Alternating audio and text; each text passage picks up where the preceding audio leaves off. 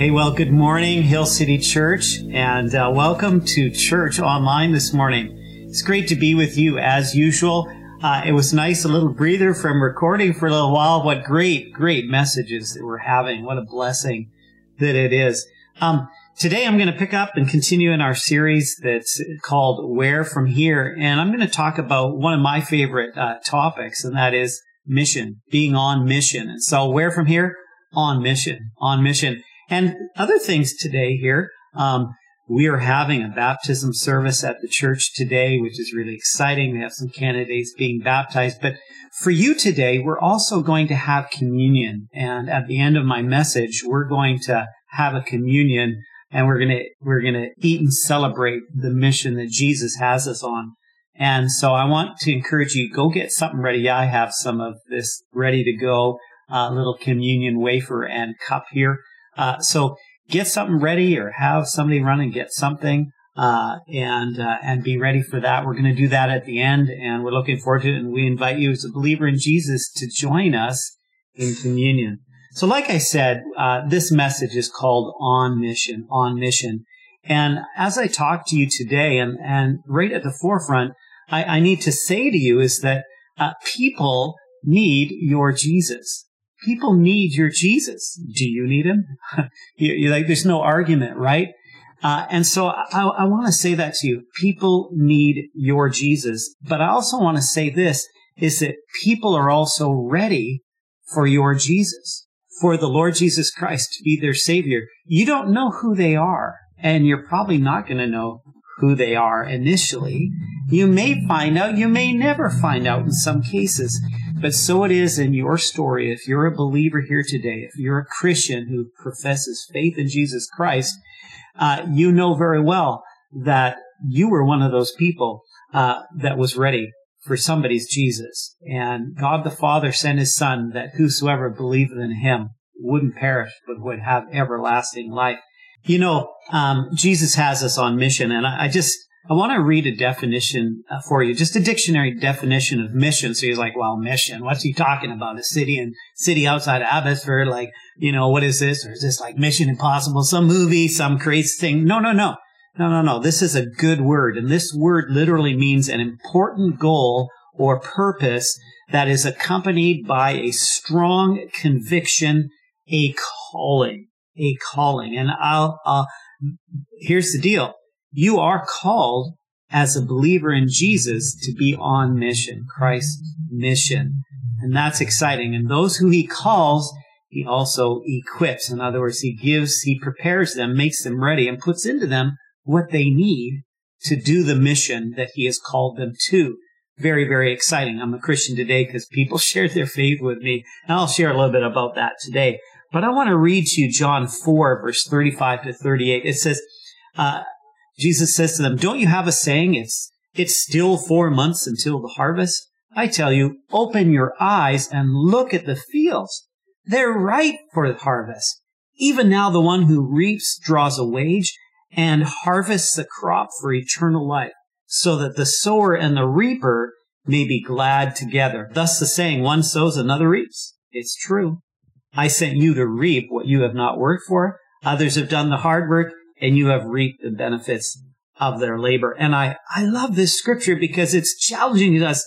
Look out on your mission field. Look out into the crop of people's lives that are actually ready to be harvested. A good crop that just is waiting.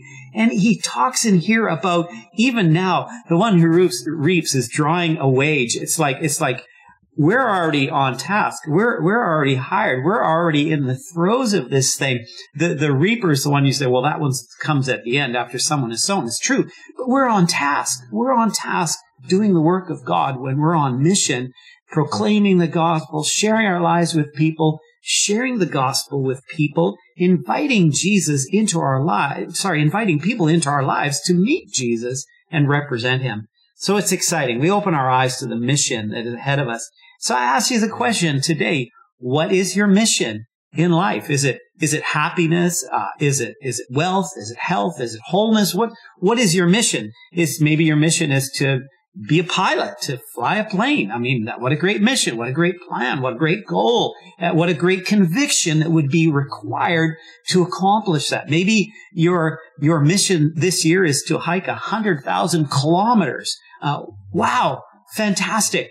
Uh, but it takes commitment. It takes something from you and a plan and, and a determination. Hey, that is who I am. That's what I'm doing. Notice the call. You feel called to something, and it's what you do, and it's what you live for, and it's what you watch for. And this is so exciting because you get to be a partaker in Jesus yourself, and now you get to invite others to come alongside and know this Jesus that you know so personally that's radically changed your life. He's given you life of all lives, and you get to share it. How wonderful. You know the peace. You know the joy. You know the fulfillment. You know the answers in hard times. You know the strength that he gives you when it's difficult. This Jesus who lives in you by his Spirit. You get to share all that. So let's be on mission. Jesus' mission is your mission. And this mission is a mission for others. I remember all the people who God lined up, literally chose uh, for the sake of me, Mitch Burroughs. You know, some kid that lives out in Matsqui, he saw me as a kid, and he saw me, he saw my future, and he lined people up way ahead of time to come into my life, to be there and to share and to sow the truth of God's word into my life and to point me in the direction. I remember my friend, I'm going to say some names here because you know what, I love these people, and they may see this, they may not, but my friend Wendell in high school, man, he brought me to his church, he brought me to youth group, and I'm like, whoa, this is... This is cool. This is interesting. He was very kindly introducing me to some environment that I really wasn't that familiar with. Even though I had gone to Sunday school as a kid, it was way different. And now I'm looking at the world differently too, because I'm a, I'm almost a young adult. I'm, I'm, you know, like I'm sixteen, I'm seventeen, all that. Um, I, so, and my salvation story goes beyond him participating, but he introduced me to a, a person who said something very pivotal in my decision to follow Christ. It was a friend of his down in California. When I went along with my friend Wendell to take him to university down there, we drove down. This friend radically impacted me with the true, authentic Christian that if I ever was one, I said, that's the guy I want to be. I, I mean, I got myself in all kinds of things, and I had a relationship with a young lady, and, and it was her family that started to share with me and her about the promises of God, and they brought us to a Christian concert where an absolute stranger said something to me that was a designer fit just for my heart to hear. And he said, going to church doesn't make you a Christian no more than going to McDonald's makes you a Big Mac. Some of you heard me say that, but I can repeat that because, man, it was pivotal because I thought, well, I'm a good Christian. I go to church. I was no good Christian. I wasn't a Christian. I wasn't born again. I wasn't living a repentant lifestyle. I, I, I hadn't turned from sin. I didn't believe I was a sinner that needed forgiving. But those things had a huge impact. My God spoke through my dad. Uh, God spoke through total strangers and people that I knew, and I came to this place of absolute surrender and calling out to God. The Holy Spirit was at work within my life, and God used people. God wants to use you. Your mission is others. He has set you up and chosen you as well for somebody and for people throughout your lifetime to share Jesus with them. But you know what we need to realize here is that being on mission requires a very clear focus. It's just like the guy that's going to, you know, he's going to hike one hundred thousand kilometers this year. You better be focused. You better make a plan and work the plan. And and people, I just want to say this, people are God's creation, and and people are loved by God. I mean, so much that he sent his son to die for them. So they're they're not a project. They're they're they're real, living, breathing people like you, and you you didn't Nobody, you're not a Christian today because somebody made you a project, okay? People loved you authentically and were real with you, and they shared the realness of their relationship with Jesus. So that's what I'm talking about, clear focus here. The early apostles, they had a very clear mission focus. I want to read you Acts eighteen, one to ten. It's really cool what it says there. It says, after this, and I, it's going to be the life of Paul, but you'll see these other people coming in, and you'll watch all the things that he does. It says, after Paul left Athens, he went to Corinth. There he met a Jew named Aquila, a native of Pontus, who had recently come from Italy with his wife Priscilla, and because Claudius had ordered all the Jews to leave Rome. So you can see there's this shift, okay, in society and culture and some people having to move around. So Paul went to see them, and because he was a tent maker, as they were, He stayed and he worked with them every Sabbath. He, it says he went and he reasoned in the synagogues, trying to persuade Jews and Greeks. You can see he's he's lining up his his very clear focus on a day-to-day basis about what he was doing and where he was going to be to share with people. And then it says in verse five, when Silas and Timothy came from Macedonia, Paul devoted himself exclusively to preaching. So I don't know if they maybe helped cover some of its tent-making duties for a little while so he could do this, but you see, he was always on point. Here's what I'm supposed to do. Here's what you say, well, you know, Pastor Mitch, you're comparing me to Apostle Paul. No, but I can, because what a great example of focus here. Okay, um, and it says he test. He it says he devoted himself exclusively to preaching and to testifying. In other words, sharing testimony to the Jews that Jesus was Messiah. Real testimony. You have a testimony. Okay, but when they opposed Paul and became abusive, that happens. He shook out his clothes in protest and said to them, "Your blood be on your own heads. I'm innocent of it. From now on, I will go to the Gentiles." So he didn't stop. Now he's, now, okay, so that's not working here. You guys are done. Now I'm going to go to the Gentiles. So he's always on focus, always on point, on mission. Then Paul, says, verse seven, left the synagogue and he went next door to the house of Titus Justus, a worshiper of God, and Crispus, the synagogue leader, and his entire household ended up believing in the Lord. And many of the Corinthians who heard Paul believed and were baptized. It's fabulous. He goes next door. I mean, you know, you can see how from one relationship to the next, and then God opens this door as he's sowing. On point, on mission. In verse nine, it says, one night the Lord speaks to Paul in a vision and says, "Do not be afraid. Keep on speaking. Do not be silent, for I am with you." And I want to say to you today, take that as a, as a personal message of focus, okay? Don't be afraid. Keep on speaking. Keep speaking the truth. Don't be silent about what you believe. Don't be silent. Paul was relentlessly on mission, regardless of the opposition and criticism, and so should we. Resistance actually doesn't stop you. If anything, it probably should affirm you that you're on course here. You're going to get some, you're going to get some people kick back a little bit and say, "Hey, I don't want, I want you, Jesus." I've had that. I mean, it's, it's crazy. It's just this way it's going to be. But remember the people God used to lead you to salvation in this process, because this is what you do in focus. You, with some, you're sowing, and with others, you're, you're watering. And just remember, as we read, God makes it grow.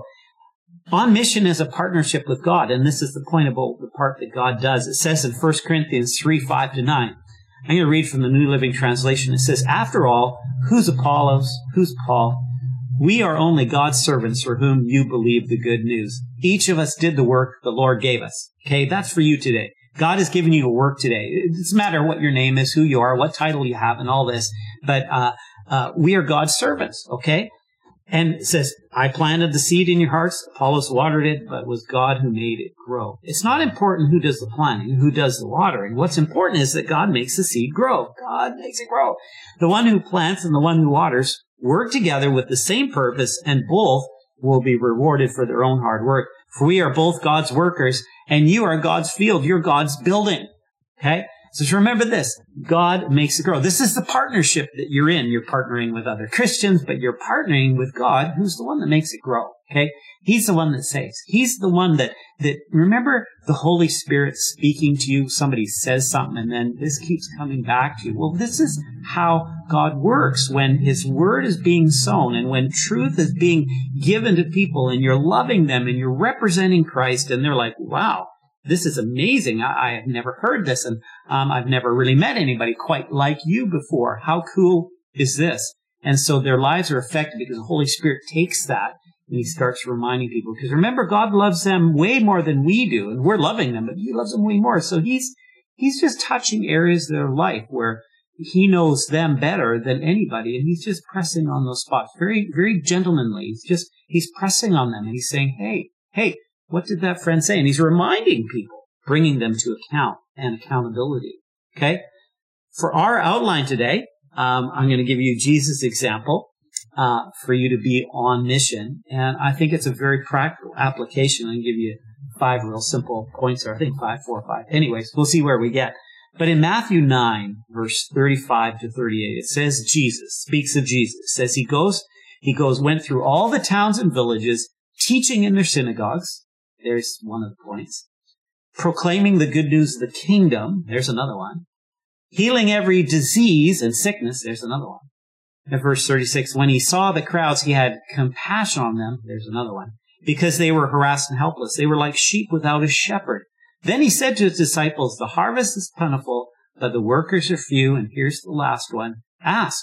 Ask the Lord of the harvest, therefore, to send out workers into the harvest field. Some very clear things there about being on mission to teach, on mission to proclaim, on mission to heal. I'm excited about this. On mission to be compassionate and on mission to ask.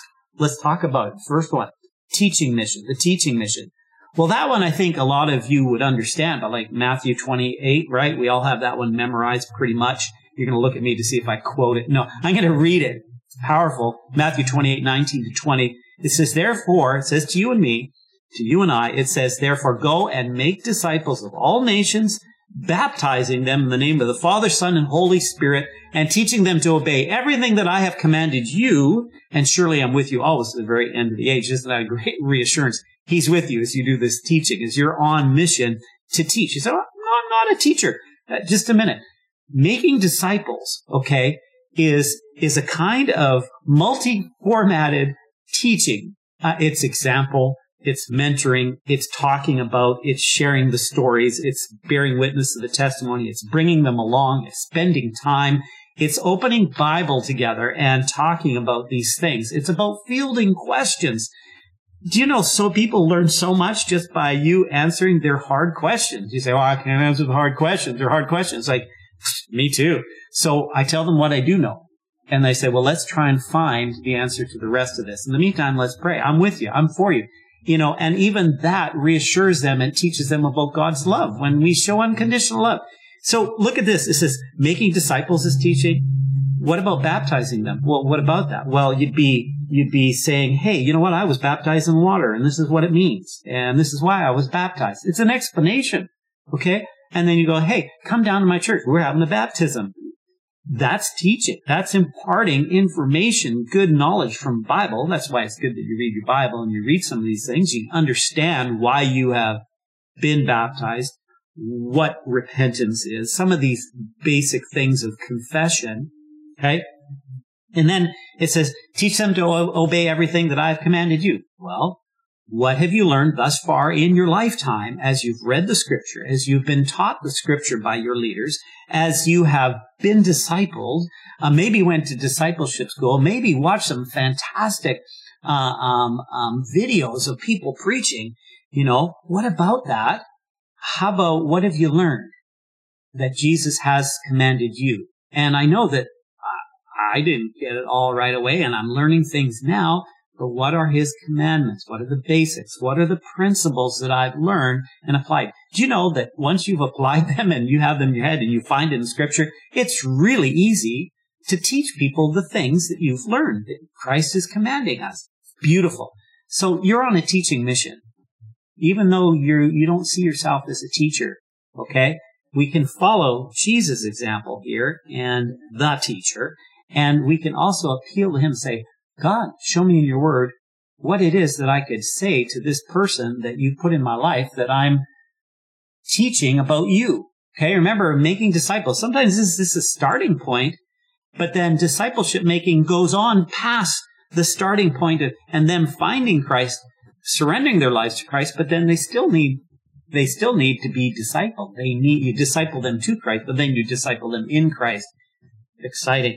Well, just because I have a few other points, let me go on to the next one.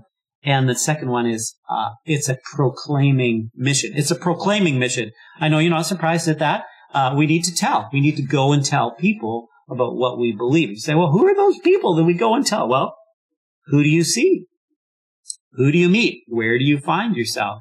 Where do you live? Who's your neighbor? You know, who's your daddy? Who's your mommy? Who's your kids? Who, you know, like family, relatives, friends, strangers. It's all-encompassing, okay? And it's a proclaiming mission. You ever end up at some barbecue and you're you're listening to somebody talk in the background and they're all non-Christian people and you're thinking to yourself, wow, he's being bold. He's he's telling them all about Jesus. And then inside you're thinking, hey, I could I could do that. I might do it differently, but I'll do it my way. But wow, that's cool. Maybe you're thinking, well, that guy's obnoxious. Well, maybe you go along and just say, hey, hey, I love what you're doing here, but I don't think the guy's listening, you know? But God uses it all. This is what I've discovered. Even when people are maybe, you know, a little bit raw in how they do it, sometimes that's exactly what people need to hear it and to break through a hardness of heart or a hardness of head and, and, and hear the message. Look what it says in Romans ten, verse fourteen to eighteen, and then I'll read verse twenty. It says, how can they, okay, this on mission to others, how can they, all these people, how can they call on the one they have not believed in? How can they? How can they believe in the whom they have not heard? How can they hear without someone preaching it to them or proclaiming it to them? And how can anyone preach? That would be you and me. How can anyone preach unless they are sent? You got to know you're sent, okay, by God, on mission. As it is written, how beautiful are the feet of those who bring good news. It's beautiful, guys, okay, that you bring good news. But not all Israelites accepted the good news. For Isaiah says, Lord, who has believed our message? Consequently, faith comes by hearing the message, and the message is heard through the word of Christ. But I ask, did they not hear? Of course they did. And Isaiah boldly says, I was found by those who did not seek me. I, re- talking about what the Lord said. The Lord's, Lord says, listen, Jesus says, I was found by those who did not seek me. I revealed myself to those who did not ask for me. And that is the power of proclamation. God speaks to people when you speak. He uses what you're saying in the proclamation of the gospel, in the representation, the telling of your testimony, of you bearing witness. A witness is one who witnesses to others about who Jesus did, who who Jesus was, who he is, who he is to you, what he's done in your life, the breakthrough in your life, the healing in your life, the restoration in your life, the new things you've learned and applied and how to live life. You bear witness. It's powerful. God uses it. And so, you know, not everybody's going to accept it, but you don't know who those people are. So we proclaim. You know, a guy, I, I mentioned earlier about the guy that proclaimed that very significant truth to me in his testimony about how going to church didn't make you a Christian. It was literally, I said it earlier, a div- designer fit for me. You can be rest assured, and I'm confident, God is confident in the fact that has the righteous order of God. And so he has, he has people that are your designer fit. Uh, and you go, well, that encounter didn't go very well. Doesn't matter. God uses everything. Some of the people that were part of my salvation story, they will never know until heaven's side that I'm a Christian today and a, and a pastor, you know, um, today because of them sharing what they shared. And I look forward to those conversations. I, you know, I remember proclaiming, uh, and I'm going to use a couple old stories here because I have a lot of fresh stories, but, you know, I don't want to, you know, um, you know, it, it just, anyways, I think you understand. There's people in my life right now. I just love them and I'll keep them, you know, covered right now. But um, I remember when I was working on the dairy farm and uh, there was a young fellow uh, that came and worked with us. And uh, man, I just I just struck up a relationship with him, and I was started praying for him all the time. And and you know what? I, I looked for opportunities to share, and they didn't quite come. And then one day he comes in and he's all bruised up, and he says, "You wouldn't believe what happened. I was in this terrible accident. That, you know, they were surprised that I survived it. This car accident I was in, and." You know, he had a, a C D embedded in his skull, and oh, he was crazy. Um, and he looks at me and he says, he says, do you think God's real? That, like, if I was to have died in that, like, where would I be? I mean, like, you can't, you can't make this up. He was talking to someone who loved God and could explain it. And I did. And I began, I prayed for him some more. I prayed with him in person. And I pointed him, pointed him in the direction. I didn't get to lead him to Christ, but, and I don't even know if he's a believer today, but that's not my worry, except if I think of him, to pray for him. For all I know, he's serving God today. You, we have to do our part. Okay, it's powerful. So besides a proclamation uh, um, mission, it's also a healing mission, a healing mission. Who has the power to heal? Me? You?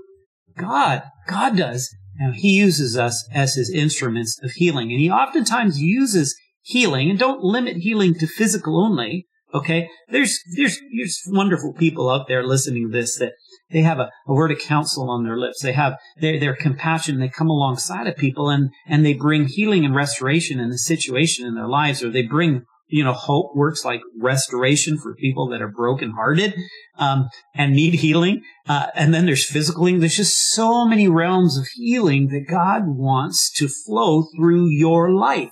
I, I believe that there's going to be a a healing revival that's going to take place as we are focused, as I said earlier, and we are actually uh, laying hands on sick people and saying, Lord, you're the healer. Let me read what he says here, okay? This is your, your, your life. This is the things that's going to follow your life.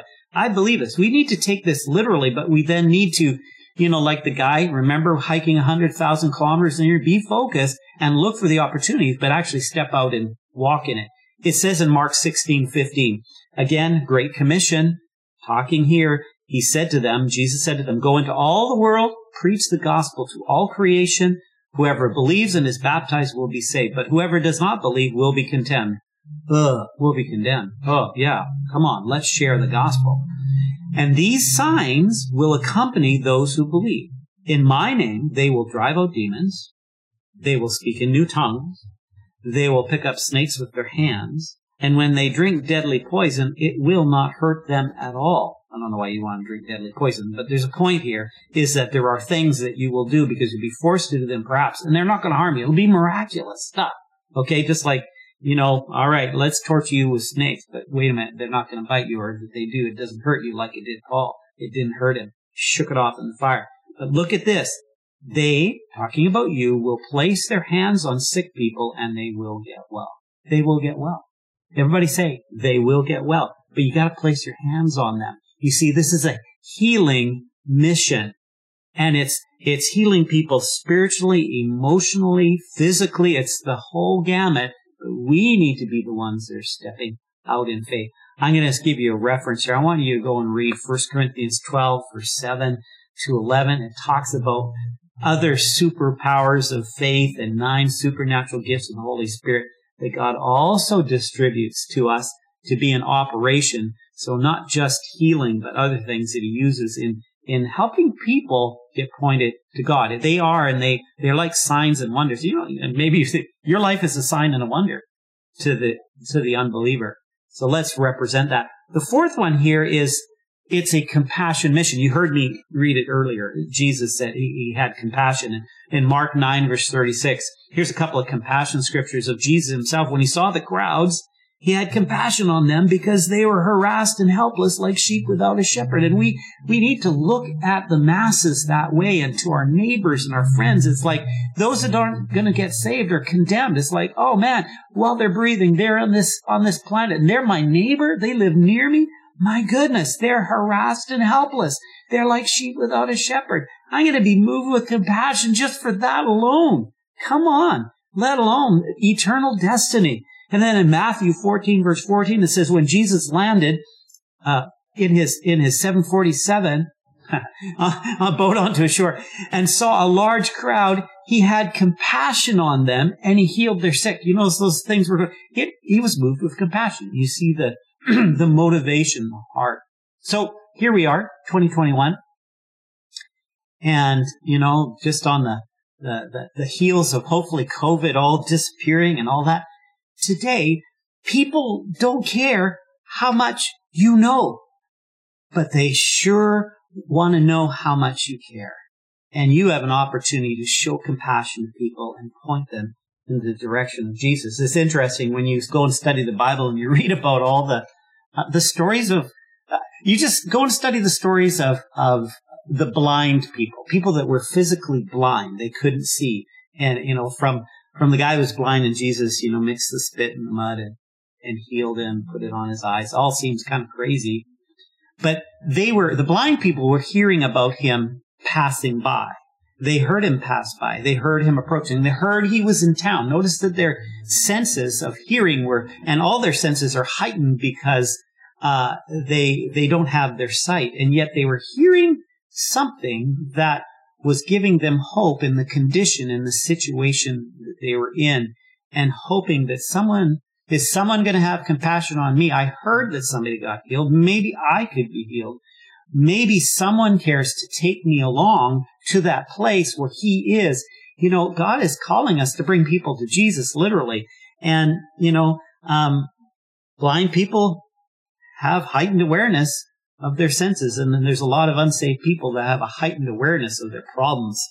And, uh, and they, we meet them and, you know, maybe we're really aware of their struggle and they're not aware of their struggle, but I think a lot of them are. They're, they're, they have many needs and they're not really realizing their greatest need, and that is for a Savior. And that's where our compassion comes in, where we begin to proclaim and teach and bring gospel, word, and truth to them. The last one, my last point here today, is it's an asking mission. It's an asking mission. You say, well, we need asking. Well, he said, ask the Lord of, har- of the harvest to send out workers into his field. The harvest is ripe and it's ready. And, um, and so asking, why is it an asking mission? You see, asking is praying.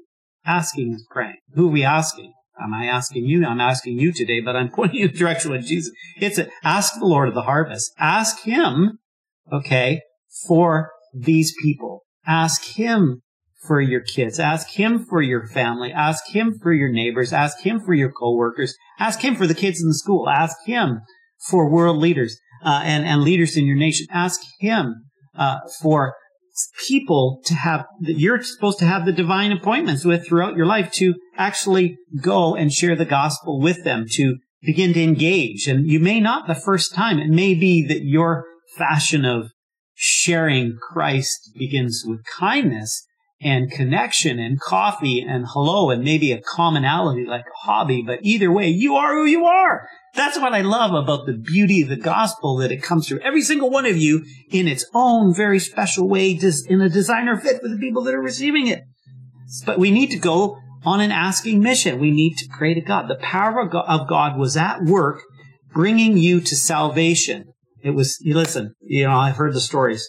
My dad said, man, my mom, she was a prayer warrior. She prayed for me. I'll tell you what, she knew our broken family. She's praying for this boy, you know, as a little kid before she went to heaven, you know, like, come on, the power of prayer. The gospel message uh, was sown and was at work within you because it was also getting watered by people's prayers. And so when people spoke to me, God used it. Okay. It's the same thing happened today, but we need to be in prayer for these things and for people.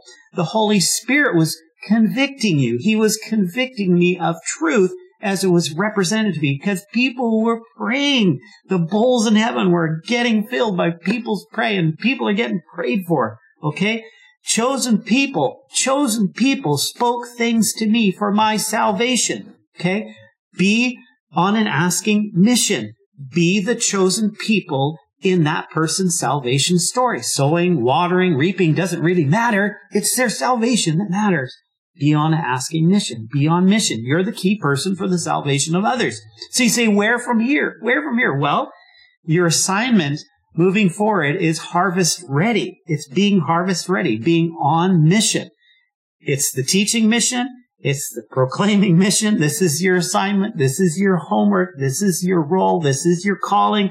This is not mission impossible. This is mission possible because God is with you. God be with you. Who can be against you? He's for you. He's on your side and he loves these people. Okay. So you get to present and bring this. I want you to get excited about what God's doing. When you get excited, I'll tell you, you're going to be praying a whole lot for people that are around you. You're going to be praying for those divine opportunities. So teaching mission, proclaiming mission, healing mission, step out in faith, lay some hands on people, pray for the sick, pray for people that are confused, pray for every situation you possibly can. Trust me, you're going to, there's going to be signs and wonders that follow them who believe enough to lay hands on people and pray for them.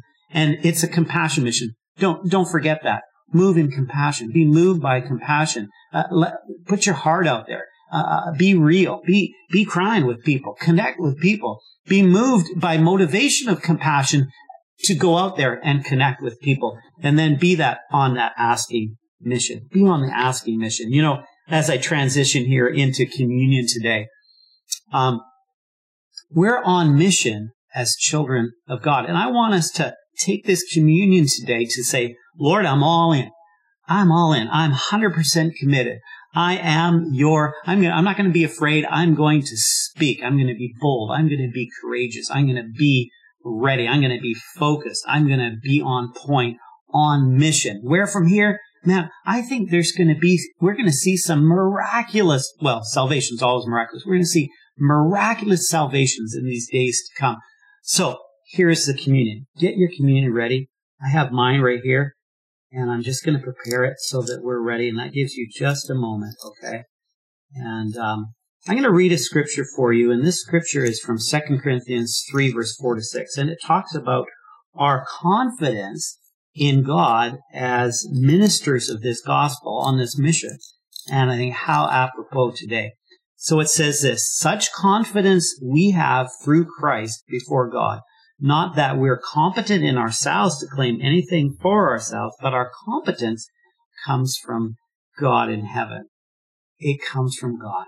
He has made us competent as ministers of a what? A new covenant. There's that word, the covenant in Jesus' blood. He's made us competent as ministers of a new covenant, not of the letter, but of the Spirit.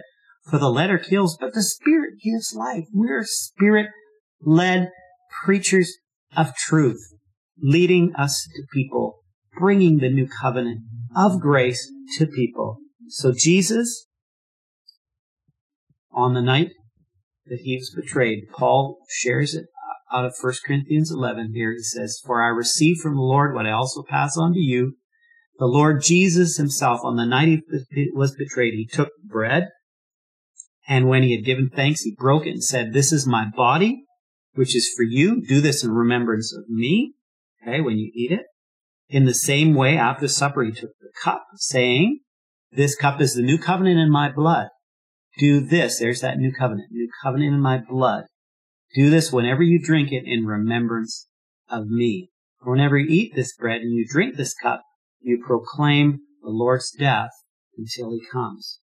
And so let's pray together. Let's bless the bread and the cup in faith today and this, this on-mission call upon our lives of bearers of the glorious new covenant that we get to enjoy. And we remember what he's done for us so that we can remember to be on focus, to be his ambassadors with competence and confidence that he's given us to be these ministers. So let's pray. Father, today, thank you, Lord, for your bread, the bread that represents your body. Thank you for the cup that represents your blood. Thank you, Lord, that when we eat and drink today, we eat and drink into our teaching and proclaiming mission, into our healing mission. By his stripes, we are healed. We're, we're eating and drinking unto the compassion mission and And the asking that we be a people of prayer, that this covenant and the sowing of the new promises in Jesus flow out of our lives by your Spirit, in the gifts of the Holy Spirit, under the power of God, our mouths flowing and not being silent from the truth of the Word of God that our minds have been renewed in, that we fill up into our lives every day. Jesus, you're the Word. We eat of you today. We drink of your new covenant. And Lord, we are assured with fresh courage today as we eat and drink this communion, Lord, that we are competent ministers of a new covenant. In Jesus' name, bless eaters and bless those who drink today in faith in this communion, I pray. In Jesus' name, please eat the bread, drink the cup together.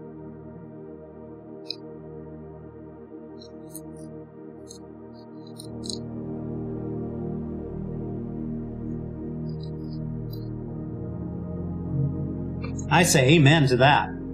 Well, I hope I hope you're excited. I hope that you feel some renewal in your heart about God's purpose, his mission on your life, your mission to others. It's exciting. Go and look at these things, reread these scriptures, be encouraged. Thank you so much, so much for being with us today. God bless you. Have a wonderful day.